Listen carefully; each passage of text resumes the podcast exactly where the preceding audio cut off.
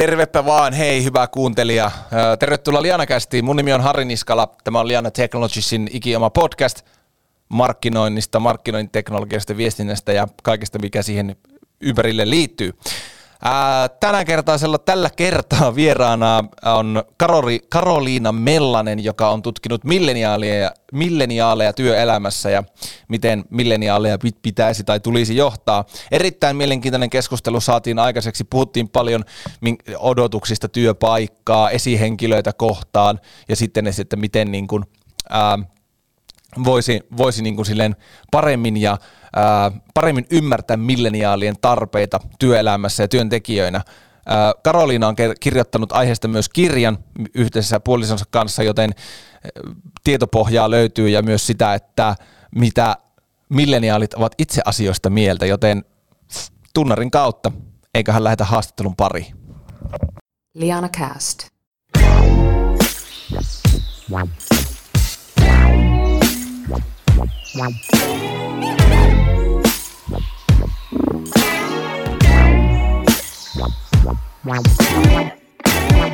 Liana kästi vieraana Karoliina Mellane.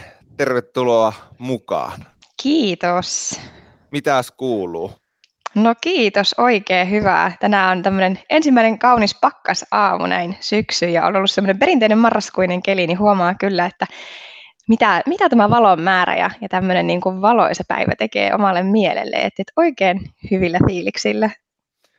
Joo, se on, se on kyllä ihan totta. Täällä Oulussakin aurinko paistaa ja tämmöinen kirpeä pakkas aamu, niin tykkään, tykkään kyllä itsekin tosi paljon. Hei, tota, pakko sullekin tämmöinen lianakästi vakiokysymys alkuun heittää, että mikä sulla on aamurutiini aamusi ennen kuin aloittelet töitä? Aamurutiini, voi kun mulla olisi tähän joku hieno vastaus, mm. mutta mun rutiinit on kyllä hyvin pitkälti sitä, että sängystä ylös, hampaiden pesu, aamiaisen teko, aamiaisen syönti, pieni peiliin katsominen ja sitten tota, joko hirveätä vauhtia johonkin junaan tai autoon juokseminen tai sitten kone, kone auki ja työn touhuun. Et, et se, mitä mä olen tässä nyt yrittänyt kehittää, niin olisi se, että mä aamuisin katsoisin omat tota, päivän täskit ja priorisoisin niitä ja, ja tota, löytäisin sieltä ne kolme tärkeintä, mitkä nyt ainakin on saatava tehtyä, mutta ei vielä ihan joka aamu onnistu. No mutta yritys on kova. Itselläkin Kyllä. täällä sama. Päivän tärkeimmät täskit ylös ja katsotaan sitten a- iltapäivällä, että miten meni. Just näin. Hei, kertoisitko tähän alkuun, Karolina, että minkälainen sun urapolku on ollut tähän pisteeseen, että toimit tosiaan työterveys- ja organisaatiopsykologina. Ja nyt on pakko kysyä, että onko toimittajan tiedot ajan tasalla?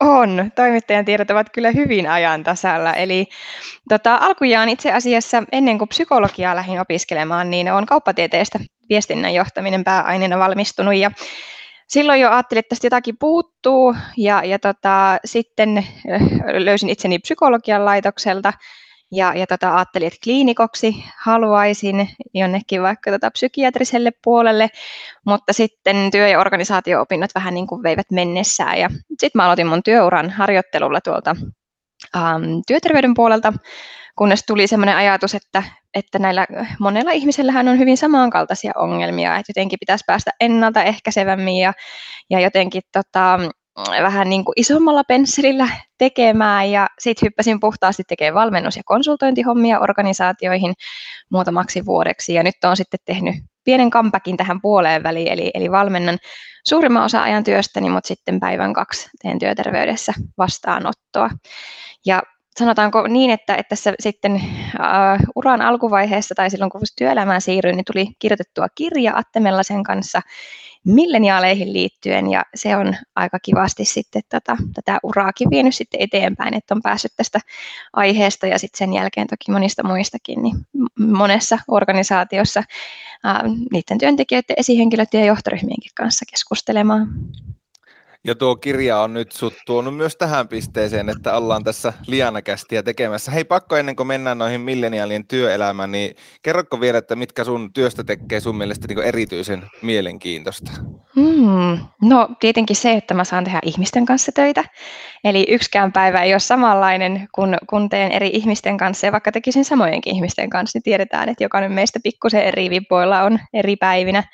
Ja kyllä mä sanoisin, että toinen asia on se, että se työn vaihtelevuus. Tosissaan mä saan hetkittäin ottaa sen koko tunnin ja istua yhden ihmisen kanssa alas ja käydä niin kuin läpi hänen, hänen elämästä ja maailman, maailmankuvastaan käsin asioita. Ja, ja sitten toisena päivinä mulla saattaa olla 800 ihmistä webinaariyleisenä tai, tai tota, 100 ihmistä jossakin auditoriossa. Ja, ja tavallaan se monipuolisuus on kyllä ihan valtava rikkaus, mä ajattelen.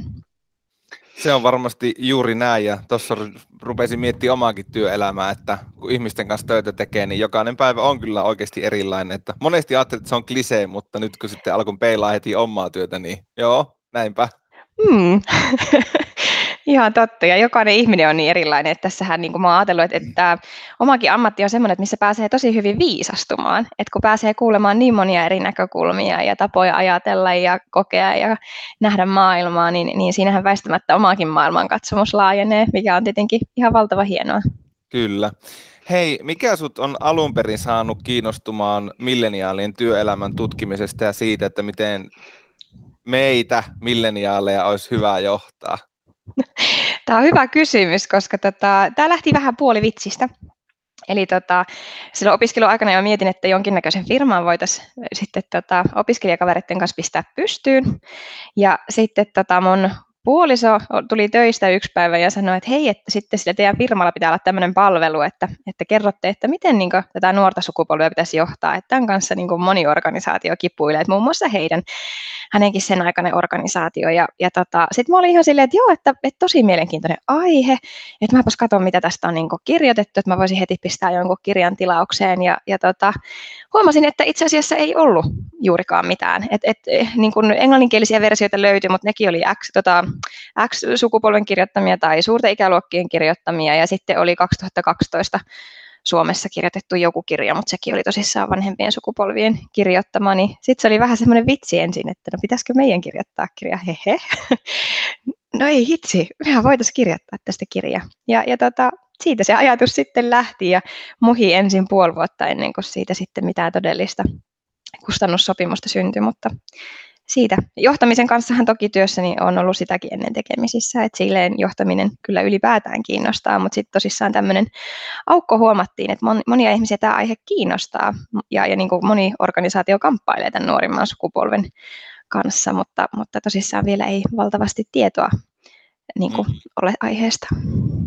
Tota, tähän kuuntelijoille ihan nopea kertaus, milleniaali Y-sukupolvi, eli milloin syntyneet? Tämä on äärimmäisen hyvä kysymys. Ja, ja sanottakoon, että tämä oli meidän kirjan vaikein osuus määritellä milleniaalit, koska riippuen lähteestä, niin se vaihtelee tosi paljon ja sehän johtuu siitä, että maailma on muuttunut niin valtavasti ja ajatellaan, että tavallaan aina se sama ympäristö on aiheuttanut ikään kuin sukupolven, eli, eli samassa ajassa, samassa paikassa syntyneet on ikään kuin saman, samankaltaisia, että heillä on samanlaisia arvoja, toiveita, uskomuksia, ongelmia, kokemuksia ja niin edelleen. Ja, ja tota, me nyt sitten lopulta meidän määrittelyssä päädyttiin määrittelemään milleniaalit milleniaalisukupolviksi, eli siihen kuuluu tämä Y- ja Z-sukupolvi, mikä silloin olisi sieltä 80-luvulta 2000-lukuun. Mutta tosissaan monesti kuulee myös määriteltävän milleniaalit erikseen Y-sukupolven edustajina ja sitten Z-sukupolvi erikseen. Mutta et, et tämä on todella aika villilänsi, että yhden lähteen mukaan jopa 90-luvulla on useampi eri sukupolvi ihan sen kymmenen vuoden sisällä, koska maailma on ollut niin valtavassa muutoksessa. Okei. No mutta pitäydytään nyt tänään tuossa teidän kirjan määrittelmässä äh, milleniaalisukupolvessa. Ja nyt ruvetaan sitten aiheuttaa seuraavaksi seuraavat 30 minuuttia harmaata hiuksia vanhemmille sukupolville. tota, ähm, ihan tämmöinen, että minkälaisia odotuksia Y-sukupolvella tai milleniaaleilla on niin kuin esihenkilöistä? Hmm. Tämä, tämä on hyvä kysymys ja me kysyttiin tätä. Me itse asiassa tehtiin, tota, ensinnäkin meillä oli 40 henkeä, ketä me haastateltiin, eli meillä oli milleniaaleja, milleniaaliesihenkilöitä, milleniaaliesihenkilöitä ja sitten työelämän eri asiantuntijoita. Ja, ja tota, sitten me tehtiin tämmöinen nettikysely, mihin osallistui 1100 milleniaalia lopulta. Ja, ja tota, näistä tuloksista, mitä me löydettiin, niin siellä itse asiassa nousee aika semmoiset perusinhimilliset asiat. Eli ihan ykkösenä ää, siinä, että, että mikä milleniaaleille on tärkeää esihenkilössä, niin nousi luottamus esihenkilö ja työntekijän välillä. Eli se, että mä voin luottaa esihenkilöön ja esihenkilö luottaa minuun. Ja sitten tietenkin tämmöiset niin oikeudenmukaisuus nousi, nousi myös ja se, että arvostusta osoitetaan. Ja tämä arvostuskin, kun meistä sanotaan, että me ollaan tämmöisiä, jotka nyt vaan haluaa sitä positiivista palautetta ja selkään taputtamista, niin, niin kyllä, mutta itse asiassa se ei olekaan sen takia, että me voitaisiin vaan niin näitä meidän henkisiä henkseleitä paukutella ja olla silleen, että vitsi kun mä oon hyvä, vaan, vaan se on enemmänkin sitä, että, että haluan kuulla, että mä oon menossa oikeaan suuntaan, mm. että mä vastaan niihin odotuksiin, mitä mulle asetetaan. Ja, eli tämmöinen niin ajatus siitä, että, että kun mitään ei kuulu, niin kaikki on hyvin, niin tämä on vähän vanhentunut. Eli milleniaaleille tämä ei ikävä kyllä toimi, he haluaa kuulla, jos kaikki on hyvin. Mm. Ja sitten semmoinen, mikä, mikä tota, ehkä erottaa meidät aikaisemmista sukupolvista, niin oli se, että neljänneksi tärkeimmäksi asiaksi nämä milleniaalit nosti sen, että esihenkilö huolehtii heidän hyvinvoinnistaan. Et jos aiemmilla sukupolvilla se on ollut ehkä enempi niin, että minä huolehdin itse minun hyvinvoinnista, että se on niin kuin yksilön vastuulla, niin nyt sitä odotetaan jo esihenkilöltä. Ja toki se on ymmärrettävää, kun me tässä koko ajan nähdään, kuinka meidän vertaisia kuukahtaa työelämän alkumetreillä asti. Ja, ja mä ajattelen, että se on ihan tervettäkin vastuutusta, koska monet asiat esimerkiksi siellä työpaikoilla niin ei ole yksilön käsissä tai päätösvallan alla, vaan, vaan kyllä työnantajalla on iso rooli ja siellä voi olla paljon johtamiseen liittyviä ongelmia, rakenteisiin liittyviä ongelmia, mitä ikävä kyllä sitten yksilöä fiksaamalla, niin me ei voida korjata. Tuliko siellä esiin mitään, että mistä se luottamus niin ihan konkreettisesti rakentuu työntekijä ja esihenkilön välillä?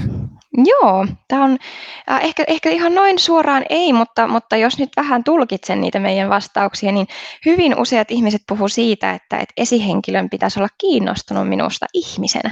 Että esihenkilö pitäisi kiinnostaa, että kuka mä oon ja mitä mä teen vapaa-ajalla, mihin mä haluan mun uralla mennä. Ja sen lisäksi haluttiin, että se esihenkilökin on ihminen. Että esihenkilökin kertoisi vaikka, että minkälaisia haasteita hänellä on ollut uralla, miten, miten hän on niitä taklannut ja, ja tota, että mistä vaikka esihenkilö unelmoi seuraavaksi, että mikä on hänen niin kuin, seuraava uratoive, mitä hän haluaa saavuttaa. Eli tämmöinen niin kuin, uh, molemminpuolinen jakaminen ja, ja tota, mm mä ajattelen, että sitä kautta, jos mietitään vaikka ystävyyssuhteita, niin niinhän ne syntyy, että, että tota, mä jaan pikkusen, sä jaat pikkusen, mä jaan vähän enempi, sä jaat vähän enempi, ja syntyy tämmöinen kauhun tasapaino, että me, me ikään kuin tiedetään toisistamme niin kuin, niin kuin mm. vertaisesti niin kuin, ähm, vaikeita asioita, ja toki esihenkilö työntekijän välillä tämä ei ihan samalla tavalla voi mennä, koska tämä on se auktoriteettiasetelma, mutta et mä ajattelen, että, että se luottamus on kyllä ylipäätään tärkein ominaisuus, jos mietitään vaikka, että me halutaan puhua siellä työpaikalla jostakin vaikeista asioista, kuten nyt vaikka jaksamisasioista, niin jos ei sitä luottamusta ole, niin ikävä kyllä se milleniaali, me ei olla tunnetusti ihan taitavin sukupolvi vuorovaikuttamaan, niin meille voi olla helpompaa mennä linkkariin ja hakea uusi työpaikka, varsinkin näillä työmarkkinoilla, kun mm. sitten lähteä puimaan esihenkilön kanssa, jonka kanssa tuntuu vaikealta se keskustelu, niin näitä vaikeita asioita. Ja sitten puidaan niitä siinä siinä kun käydään palautetta läpi, että miksi vaihtaa työpaikkaa, niin sitten kyllä, siinä, kyllä. vähän, vähän myöhäistä sitten sen jälkeen. no, aika, niin. aika paljon kyllä esihenkilöltä odotetaan, että, että ei, ei ole helpporasti varmaan olla nykypäivänä johtavassa asemassa. Ja sanoitkin tuossa, että, että pitäisi niin ymmärtää sen työntekijän tarpeita. Miten hyvin sitten käytännössä, onko sulla tietoa tai kokemusta tai ootko kuullut, että miten esihenkilöt sitten, miten he pärjää kaiken tämän näiden vaatimusten keskeltä, että pitäisi ymmärtää ja pitäisi kuunnella ja huolehtiakin vielä. Ja... Ja, ja sä oot nyt asian ytimessä, nimittäin kyllähän esihenkilötyö on ihan äärimmäisen kuormittavaa tällä hetkellä, mä mm. ajattelen, ja haastavaa ja vaativaa, koska hyvin useasti meille on resurssoitu aivan liian pieni aika siitä niin kuin, ä, esihenkilötyöstä siihen esihenkilötyöhön, että sen lisäksi meillä usein on vaikka sitä substanssityötä se 90 prosenttia, ja sitten meillä on 10 pinnaa vaan jätetty sille niin kuin alaisten tai työntekijöiden kanssa tekemiseen tai heidän asioista huolehtimiseen, ja sitten jos meillä on 10 alaista, niin yritäpä siinä nyt yksilöllisesti johtaa ja olla kiinnostunut ja mm. tietoinen siitä, että miten kelläkin menee ja mitä kukakin haluaa, että et, niin kuin tämähän ei ole vaan millään tavalla ää, niin kuin mahdollinen yhtälö. Eli kyllä mun kokemus on, että, että varsinkin nyt tälleen korona-aikana, kun ollaan oltu etänä, niin ihmiset ihmiset tai esihenkilöt varsinkin, niin ovat olleet kyllä niin kuin helisemässä. että siinä on ollut tietenkin se oma oppimis- ja tottumisprosessi siihen, että tehdään etänä, mitä se tarkoittaa. Ja, ja tota, sen lisäksi sun pitää vielä tukea niitä työntekijöitä. Ja sitten kun tietenkään heitä ei ehkä ihan samalla tavalla pysty niin kun tunnustelemaan, että missä kukakin menee, kun ollaan etänä, niin, niin se on ollut vaikea paikka. Ja vaatimukset on tosi kovat ja se, mitä mä yleensä kyllä aina haluan esihenkilöille muistuttaa, niin on se, että se happinaamari on kuitenkin ensin laitettava itselle ennen kuin se puetaan sille kaverille. Et, et siinä vaiheessa, kun esihenkilö kuukahtaa ja uupuu, niin siitä ei itse asiassa seuraa kellekään mitään hyvää, ja, ja tota, esihenkilökin on vain ihminen, niin se esihenkilön oma hyvinvointi on todella tärkeää. Ja mä ajattelen, että myös sillä tavalla, että esihenkilö itse pitää omista rajoistaan huolta, ää, pitää huolta siitä, että sille palautumiselle on aikaa, elämässä on muutakin kuin se työ, hän puhuu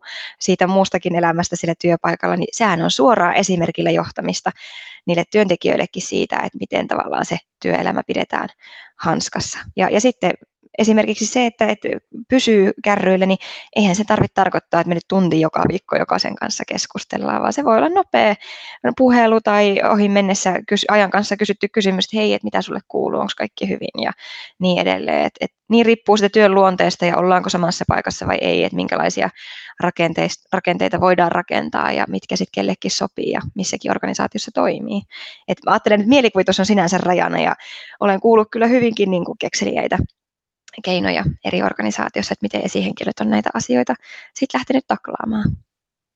Joo, tässä tota, mietiskelin tuossa sun vastauksen aikana just tätä, että ää, nykyään puhutaan hirveän paljon, tai ainakin tuntuu siltä, että niin työntekijöiden jaksamisesta, mutta just se, että välillä tuntuu, että se keskustelu just unohtuu, että, että niin, ai niin, toi esihenkilökin on tosiaan ihminen ja sillä on ihan samanlaiset niin kuin biologiset rakenteet kuin noilla työntekijöillä, että mitenhän sillä menee.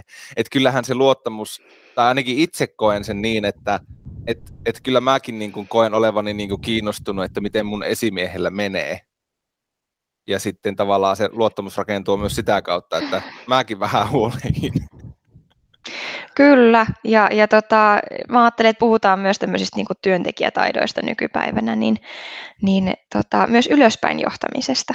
Eli, eli se, että, että myös työntekijät ää, voi pysyä kartalla siitä, että, että tota, esihenkilö nyt on voimissaan, tai, tai tota, koska he, sehän vaikuttaa suoraan heihin siinä vaiheessa, kun esihenkilö jää pitkälle sairaslomalle esimerkiksi, tai esihenkilöllä ei pysy enää palettikasassa, niin, niin tota, sitten sehän heijastuu ihan suoraan sinne työntekijöiden arkeen suurella todennäköisyydellä. Kyllä. Ja ennen kuin mennään eteenpäin, niin jos tavallaan miettii niitä vinkkejä, mitä nyt voitaisiin tässä antaa esihenkilöille, niin kuuntele ja ole kiinnostunut. Voisiko Kyllä. siinä olla niin kuin aika hyvä? Kyllä, aito kiinnostus oli se, millä nämä milleniaalit kuvasivat tätä, että, että, että siitä, että kuka mä oon ja mitä mulle kuuluu, niin, niin kyllä, se oli hyvin kiteytetty. No niin. Hei, jos mietitään sitten tämmöisiä perinteisiä törmäyskursseja kahden eri sukupolven edustajien välillä, niin mitä semmoisia on noussut esille vaikka teidän kirjantekoprosessin aikana, että missä, missä kohtaa sapelit kolisee? No erittäin hyvä kysymys ja, ja nehän kolisee kyllä monessa eri kohdassa ja, ja toki tässä on yksilöitäkin, eli ei ole ainoastaan sukupolvien niin kuin välisiä tämmöisiä törmäyskursseja, vaan jokainenhan kuitenkin sukupolvestaan huolimatta on yksilö, mutta kyllä mä ajattelen, että ne liittyy niin kuin tämmöiseen työmoraaliin ja, ja niin kuin työelämän ilmiöihin suhtautumiseen. Eli, eli tota, meitähän on kutsuttu, että me ollaan tämmöinen niin lumihiutale sukupolvi, joka ei oikein kestä yhtään mitään, että meitä pitäisi niin kuin silkkihansikkain käsitellä ja Tämä on tietenkin hyvin erilainen lähestymistapa kuin mitä vaikka suuret ikäluokat aikanaan, kun he on tullut työelämään, että minkälaisen kohtelun he ovat saaneet. Ja, ja tota, toinen tähän asiaan liittyvä niin kuin teema, niin on tietenkin tämmöinen niin auktoriteettikysymykset. Eli kun mehän ollaan totuttu siihen, että meiltä kysytään mielipidettä ja me vähän niin kuin tasavertaisena siellä koulussakin jo ollaan päästy keskustelemaan asioista, että meitä ei kukaan ole karttakepillä käynyt ojentamassa ja me, meidän ei ole tarvinnut pelätä meidän opettajaa, niin, niin sitten se tuntuu meille aika vieraalta ajatukselta, että yhtäkkiä meillä onkin työpaikalla joku, joka vähän niin kuin norsuluutornista huutelee ja käskyttää meitä. Ja me ei olla tämmöiseen totuttu. Ja sitten taas ihmiset, jotka on niin kuin nuoruudessaan ottaneet itse käskyjä vastaan, ehkä sillä ajatuksella, että jonain päivänä on heidän vuoro sitten vähän niin kuin jaella, jaella niitä käskyjä ja päästä vähän vähemmällä siinä mielessä, niin, niin tota, voikin olla yllätys, kun sieltä tulee sukupolvi, joka ei yhtään nyt ymmärrä, että mistä on kyse, kun, kun tota, yritetään tehokkaasti jotakin asioita delegoida, vaan tämä miksi-kysymys esimerkiksi on aika tyypillinen, mitä esihenkilöt tuskastuu, että miksi pitää aina perustella kaikki asiat. Ja mä ajattelen, että tämä liittyy oleellisesti tähän niin kuin tiedon inflaatioonkin, että sanotaan, että, että nykyään ää, kuka tahansa voi perustaa median ja julkaista siellä ihan mitä tahansa, ja, ja tämä fake news on itsessään käsite. Ja kyllähän meille on koulussa jo opetettu tämmöistä kriittistä tiedon ää, tulkintaa ja tiedon hakua, että me niin kuin ymmärrettäisiin ja opittaisiin lukemaan tietoa niin, että me oltaisiin niin kuin lähtökohtaisestikin jo kriittisiä. Ja sama kriittisyys me tuodaan sitten sinne työpaikoille ja kysellään näitä miksi-kysymyksiä. Ja sitten mä ajattelen, että tämä niin kuin, ää, sitoutumisasiat, jos ennen on sitouduttu vaikka Nokiaan, kun se on ollut niin kuin hieno organisaatio, se on ollut vain ylpeyden asia, että mä siellä olen töissä, niin, niin nykyään sitoudutaan esihenkilöön ja siihen lähitiimiin. Ja, ja tota, tavallaan se vaatii tosi paljon enemmän siltä tiimiltä. Et ennen sillä Nokialla voi olla, että sulla on ollut tosi ähm, ei niin taitava esihenkilö ja, ja tiimikaveritkin on ehkä ollut idiootteja, mutta silti sä oot siellä ollut. Mutta nykyään tämä ei, ei ole näin, että ihminen todella helposti vaihtaa nuori, nuori ihminen varsinkin niin jopa vakituisesta työpaikasta pois, jos ei koe olevansa siellä kuin kotona. Ja sitten ehkä viimeinen asia, mikä nyt tässä tulee mieleen, niin on, on tämä niin vapaa-ajan merkitys. Eli tota, ja mä ajattelen, että, että tätä ei ehkä moni aina hoksaa, mutta että aikaisemminhan se on se vapaa-aika tullut vähän niin kuin pakosta, kun me ollaan jouduttu jättämään ne hervottomat tietokoneet sinne toimistolle tai se tehdaslinja tai mikä se kenenkin työ, työpiste ikään kuin on ollut tai millä sitä työtä tehdään. Mutta nyt kun se on koko ajan tässä saatavilla, se on puhelimessa, se on läppärillä, niin sitä on pakkokin alkaa rajaamaan ja tavallaan se merkitys muuttuu ihan erilaiseksi, kun se ei ole niin itsestään selvää enää, jotenka sen perään, perään kuulutetaan kohtaa voimakkaammin. Ja, ja sitten toki näkyyhän se siinäkin, että, että ei ehkä ennen ole samalla tavalla yhtäkkiä vaan puoleksi vuodeksi lähdetty etsimään itseään Kaakkois-Aasiaan. Ja, ja nyt tämmöisiä yllättäviä reissuja saattaa sitten itse kullekin uh, tulla mieleen, niin, niin tota, nämä on ehkä niitä asioita. Tämä näyttäytyy aivan kummallisena sit välillä ehkä aikaisemmille sukupolville. Joo, alkaa omat esihenkilöhaaveet kyllä pikkuhiljaa. alkaa joutua vähän uudelleen ehkä miettimään, kun tässä, tässä nyt jotenkin itsekin tajuaa, että ei se helppo rooli ole sekään. Mutta noista törmäyskursseista ja ehkä vielä kun sanoit tuossa, että esihenkilöt alkaa jo kyllästyä siihen miksi-kysymykseen. Niin nyt kun me ollaan kaksi vuotta eletty tämmöistä hyvin kummallista aikaa ja ollaan oltu etänä ja nyt on saatu lukea otsikoista, että on määrätty takaisin niin sanottuun lähityöhön, eli sinne toimistolle, niin Itsestä ainakin tuntuu, kun näitä otsikoita luki ja uutisia, että voi olla aika kovaa palaa niillä ilman perusteita niin kuin Y- ja Z-sukupolville, että no miksi nyt, että tämähän toimi hyvin kaksi vuotta. Kyllä, ja Tämä etätyö, tämähän jakoi jo silloin, kun korona tuli ja muutti meidän elämät, niin sehän jakoi jo silloin valtavasti niin kuin ihmiset kahteen leiriin. Et toiset ajattelivat, että tämä on parasta ikinä, että mä saan jäädä kotiin tehdä kalsareissa hommia, ja osa koki, että tämä on hirveän asia ikinä, että mä oon täällä yksin täällä mun yksiössä ja mä en näe ketään. Ja, ja jos mietitään, niin joillekinhan se työyhteisö on ainoa yhteisö, mihin kuuluu. Ja, ja sehän on niin kuin sellainen perustavanlaatuinen tarve, mikä meillä on, niin liittyä johonkin isompaan porukkaan. Ja erityisesti erityisesti näyttää, että juuri milleniaaleille se työyhteisö on todella tärkeä, että yhteisöllisyys nousi siinä meidänkin kyselyssä, taisi olla kolmanneksi tärkein asia, kun kysyttiin odotuksia työlle. Ja, ja tota, mä ajattelen, että, että oikeastaan ihan sama onko milleniaali vai ei, niin, niin nämä porukka tällä hetkellä jakaantuu jälleen kahteen leiriin. Että osa tulee hippulat vinkuja sinne toimistolle, että ihana nähdä porukkaa ja voitteko pakottaa noin loputkin tänne, että meillä olisi koko jengi kasassa. Ja sitten osa taas niin kuin juurikin haluaa niitä perusteluita, että minkä ihmeen takia meidän pitää tulla, kun me ollaan nyt tässä kaksi vuotta tehty aivan hyvin töitä tälle etänäkin, että tässä ei ole mitään perusteluita. Ja mä ajattelen, että se viisaus varmaan löytyy jostakin sieltä väliltä, että, että tota, jos ei ole mitään perustetta, niin kuin tämmöistä aineetonta tai aineellista sille, että me tullaan työpaikalle, niin, niin silloinhan sitä voi olla aika vaikea vaatia. Mutta sitten jos mietitään tämmöisiä asioita, kuten vaikka yhteisöllisyys, niin kyllä se on aivan eri asia, että me välillä nähdään kasvotusten ihmisiä, kuin se, että me nähdään vain pieni osa tälleen ruudulla tai sitten aika monessa organisaatiossa kameroita ei käytetä ollenkaan, mikä sitten itse asiassa aiheuttaa sen, että me saattaa pahimmillaan unohtaa, että siellä on ihminen vastassa toisella mm. puolen. Ja sitten kun me tämä unohdetaan, niin meistä tulee paljon kärkkäämpiä ja ikävämpiä vuorovaikuttajia. Ja yhteistyöhän vaikeutuu siinä kohtaa. Joo, niin sanottu Facebook-kielenkäyttö sitten siirtyy palavereihinkin, niin ai että, toivottavasti sitä päivää ei, ei omalla kohdalla tule ikinä. Hei, tota, semmoista mietin tässä myös, että niin kun jos mietitään meidän sukupolvea työnhakijana, niin minkälais, minkälaisia ne odotukset sitten työnantajaa kohtaan? Pitääkö olla rento, rento ilmapiiri ja biljardipöydät ja kahvikonneet vai mitä sieltä niin nousee odotuksia? Tosi hyvä. Ja tämä on usein se tota, ajatus, että ne pitää olla niitä tekopalmuja ja jääkaappi täynnä kaikenlaisia kuplajuomia ja, ja tota, kaikki mahdolliset pelit ja systeemit. Se mutta... taitaa olla vähän vanhentunut ajatus. Se on, ja, ja toivottavasti näin on, koska, koska tota, tällaisesta meillä ei ole minkäännäköistä indikaatiota, että näitä asioita kukaan toivoisi, vaan päinvastoin työyhteisöltä odotetaan no toki oikeudenmukaisuutta. Tämä on varmasti jokaiselle sukupolvelle tärkeä asia, koska epäoikeudenmukaisuus kuormittaa meitä hyvinkin nopeasti.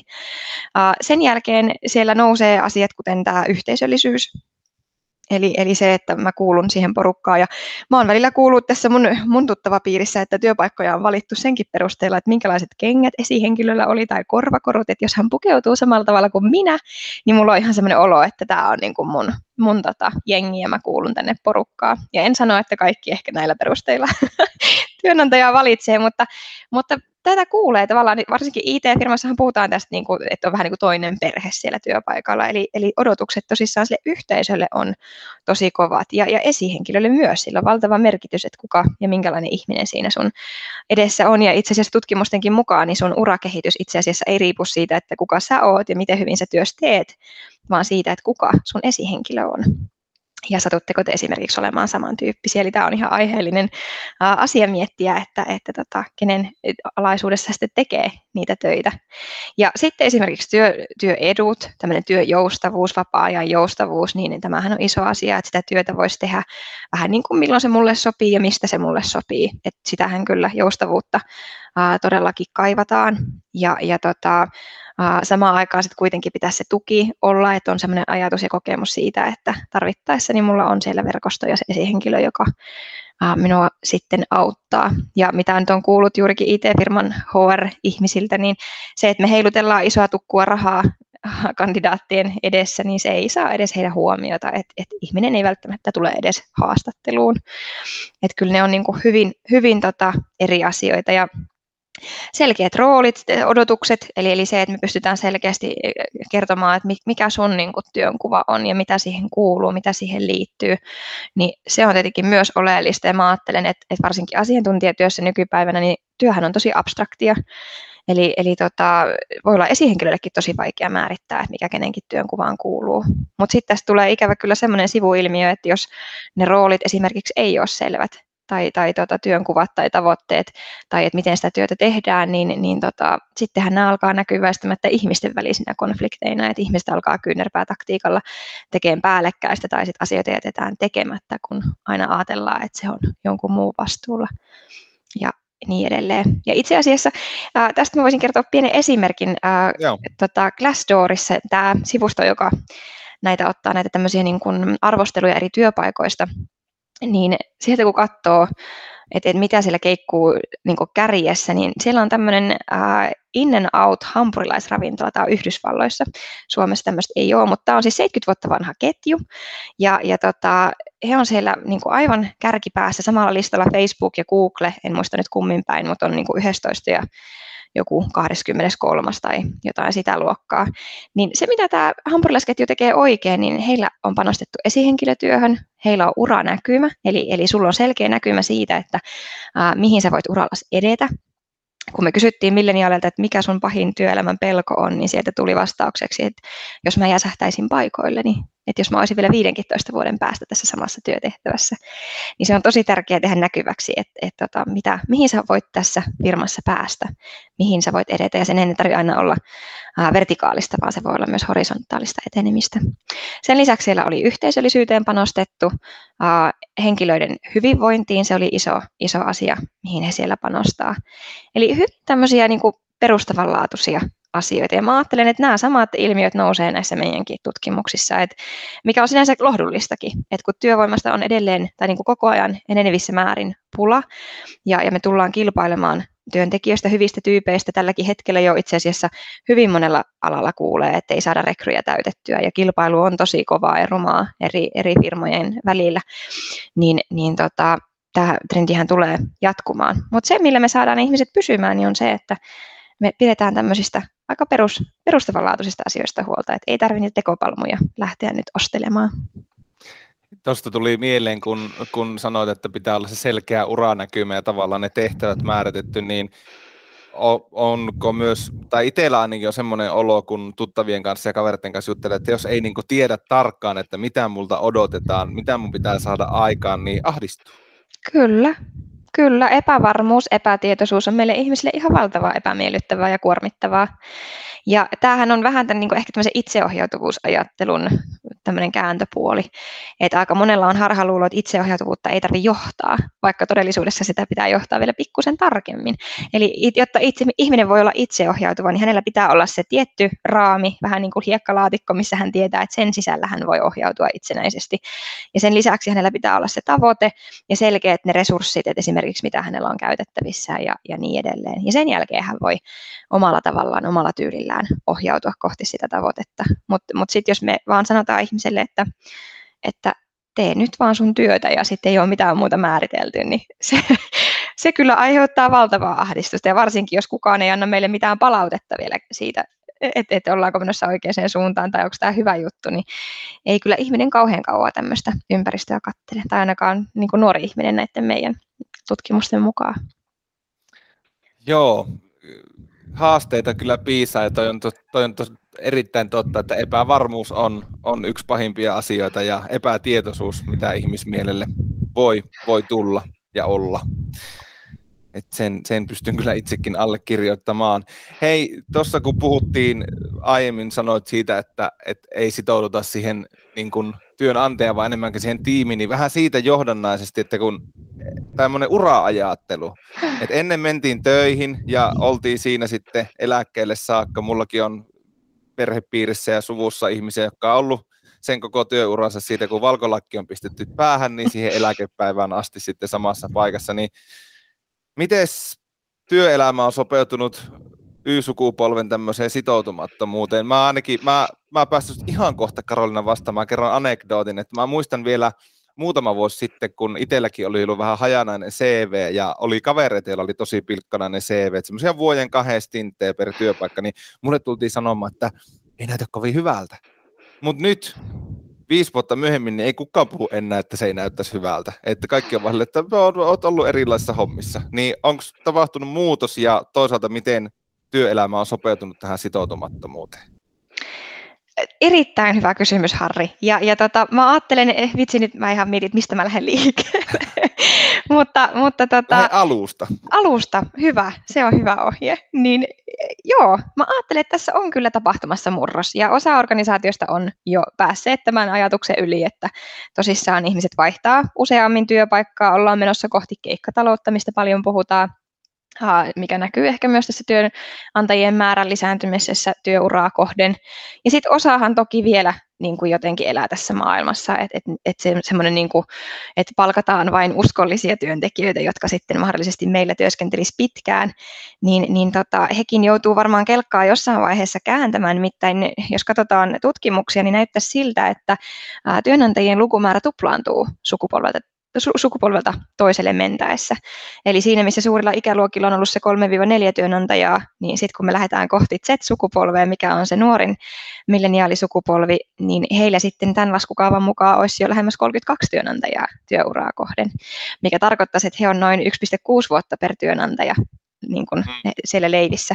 Ja mullekin mä kerran tota, sokerasin, mä olin suorassa TV-lähetyksessä ja kerroin sitten, että mun edellisin työnantaja ennen kuin hyppäsin yrittäjäksi, niin oli terveystalo, ja terveystalo oli minun 18 työnantaja ja ikä oli siinä vaiheessa 30. Ja, ja tota, eli tämä 32 ei ole kauhean kaukaa haettu siinä mielessä, että, että meillä on jo eläviä esimerkkejä tästä, tästä tota, vauhdista.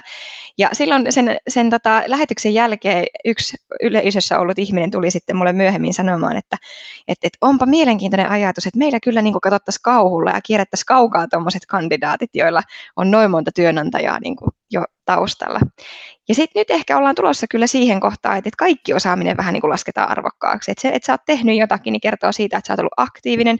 Mäkin olen mennyt 13-vuotiaana töihin ja vaihtanut tässä alaa opiskeluiden ohella ja muuttanut moneen kertaan. Eli ei ainoastaan ole siitä kyse, että minä olisin jotenkin vaan kyllästynyt työnantajiin, vaikka toki myönnettäköön, että pari kertaa on saattanut niinkin käydä, että jotakin uutta on halunnut vaan uutuuden ilosta kokeilla. Mutta kyllä sanoisin, että, että semmoisten kandidaattien löytäminen, jotka työpaikalla ovat pitkään viihtyneet, niin koko ajan vaikeutuu. Ja jotenkin semmoinen, niin puhutaan tämmöisestä psykologisesta sopimuksesta työnantajan ja työntekijän välillä, niin sehän on muuttunut.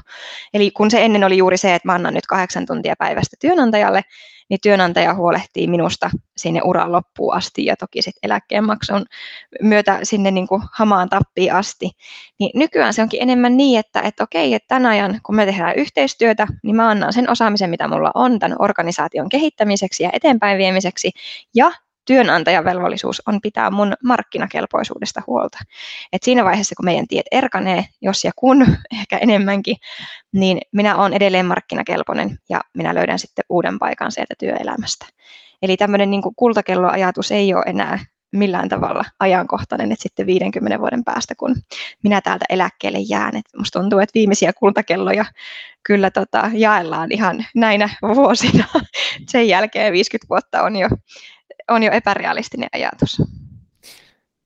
Joo, se on kyllä, ja se on omasta mielestäni se on hyvä, että, että se pikkuhiljaa muuttuu, mutta huomaa itsekin, että on tosi sokea sille ajatukselle, että jos näkee jonkun kaverikaan vaihtaa työpaikkaa, niin ehkä aiemmin mäkin oli se tyyppi, joka oli vähän silleen kulmia nosteli, että se taas vaihtaa työpaikkaa. Nyt mä oon silleen, että jos joku lähtee vuoden päästä, mä oon, että no ihmiset vaihtaa työpaikkaa, että semmoista se on. Kyllä, ja, ja tähän meidän varmaan on sopeuduttava, että jos tämä keikkatalous tosissaan äh, tulee niin kuin sitä nyt povataan, että se on tulossa, että me ostetaan työvoimaa tarpeeseen, niin sittenhän meillä on niitä työkavereita, jotka on sen kuukauden kolme puoli vuotta, mm. vuoden kolme vuotta. Et, et tota, tämähän tuo sitten valtavia haasteita siihen, että miten me pidetään vaikka siitä yhteisöllisyydestä huolta. Ja, ja sitten toki niin kun organisaatioiden on mietittävä myös se, että miten he tekevät tästä kaikesta kannattavaa. Että kuitenkin kun me otetaan työntekijä töihin, niin usein voi olla, että puoli vuotta menee ihan vaan, niin että, että se on kustannus enemmänkään, että kuin mitä se, esi- tai tota, mitä se työntekijä sitten tuottaa organisaatiolle. Että et tämmöisiä kysymyksiä me joudutaan ratkomaan tulevaisuudessa. Onko tuossa se riski, että kun jos, jos ihmiset ja nuoremmat sukupolvet vaihtaa niin useasti työpaikkaa, niin onko siinä riski siihen, että työnantajakin sitten vaan, että no ei tässä, että ihan sama mitä me tehdään työhyvinvoinnin eteen, niin ihmiset vaihtaa kuitenkin työpaikkaa. Onko tässä tämmöistä riskiä olemassa? Tämä on yleinen kommentti, mitä ehkä kyynisimmät kuuntelijat usein kysyy, eikä tarvitse olla edes niin kyyninen. Mä ajattelen, että tämä on hyvin realistinen huoli. Mm, mm. Ja, ja tota, mä ajattelen, että se on enemmänkin niin päin, että, että tota, joku on joskus sanonut fiksusti, että, että no hei, että mitä jos me panostetaan niihin ihan valtavasti ja ne lähtee. Et jos me panostetaan niiden hyvinvointiin, hyvinvointiin niiden osaamisen kehittämiseen ja sitten ne lähteekin meiltä pois. Mutta mut vielä huolestuttavampi kysymys mun mielestä on se, että et, et mitä jos ei me panosteta niiden osaamiseen ja hyvinvointiin ja ne jääkin. Eli sitten meillä on porukkaa, joka voi huonosti ja joka ei ole niin kun, ähm, päivit, päivitetty siinä osa, osaamisessaan niin, niin sehän se vasta huoli on. Ja sitten sekään ei ole ollenkaan epänormaalia nykypäivänä, että varsinkin nuori, joka koulun penkiltä tulee työpaikalle, että hän käy vähän niin kuin katsomassa sitä aidan toista puolta, että oliko se nurmi vihreämpää, ja hän saattaa huomata, että tosissaan siinä ekassa paikassa asiat olikin aika kivasti. Ja pari vuoden päästä meillä soi puhelin, että hei, voisinko tulla takaisin. Eli, eli tota, tämmöisiä niin kuin ekskursioita myös tehdään muihin organisaatioihin. Eli niistä lähtiöistäkin kannattaa kyllä pitää tosi hyvää huolta, että hoidetaan se lähteminen niin kuin tyylikkäästi. Plus, että niin kuin tämä viidakkorumpuhan on todellinen. Eli, eli tota se, että hyvä kello kauas kantaa ja huono kello vielä kauemmas. Et, et jos meillä on vertaisia, jotka meille suosittelee työpaikkaa, niin me todella mielellämme haetaan niihin paikkoihin. Ja yhtä lailla sitten, jos me kuullaan vertaiselta, että et tota, se oli muuten ihan hirveä työpaikka, että siellä ei todellakaan kenestäkään huolehdita tai ketään ei kiinnosta sun hyvinvointi, niin me kierretään ne työpaikat kaukaa.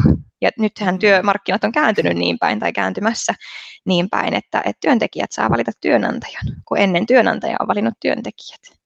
Eli, eli tota, ajattelen, että että tuommoinen ajatus siitä, että nyt meidän ei kannata näihin panostaa, kun ne kuitenkin lähtee, niin sitten kyllä loppuu se työvoimakin aika nopeasti.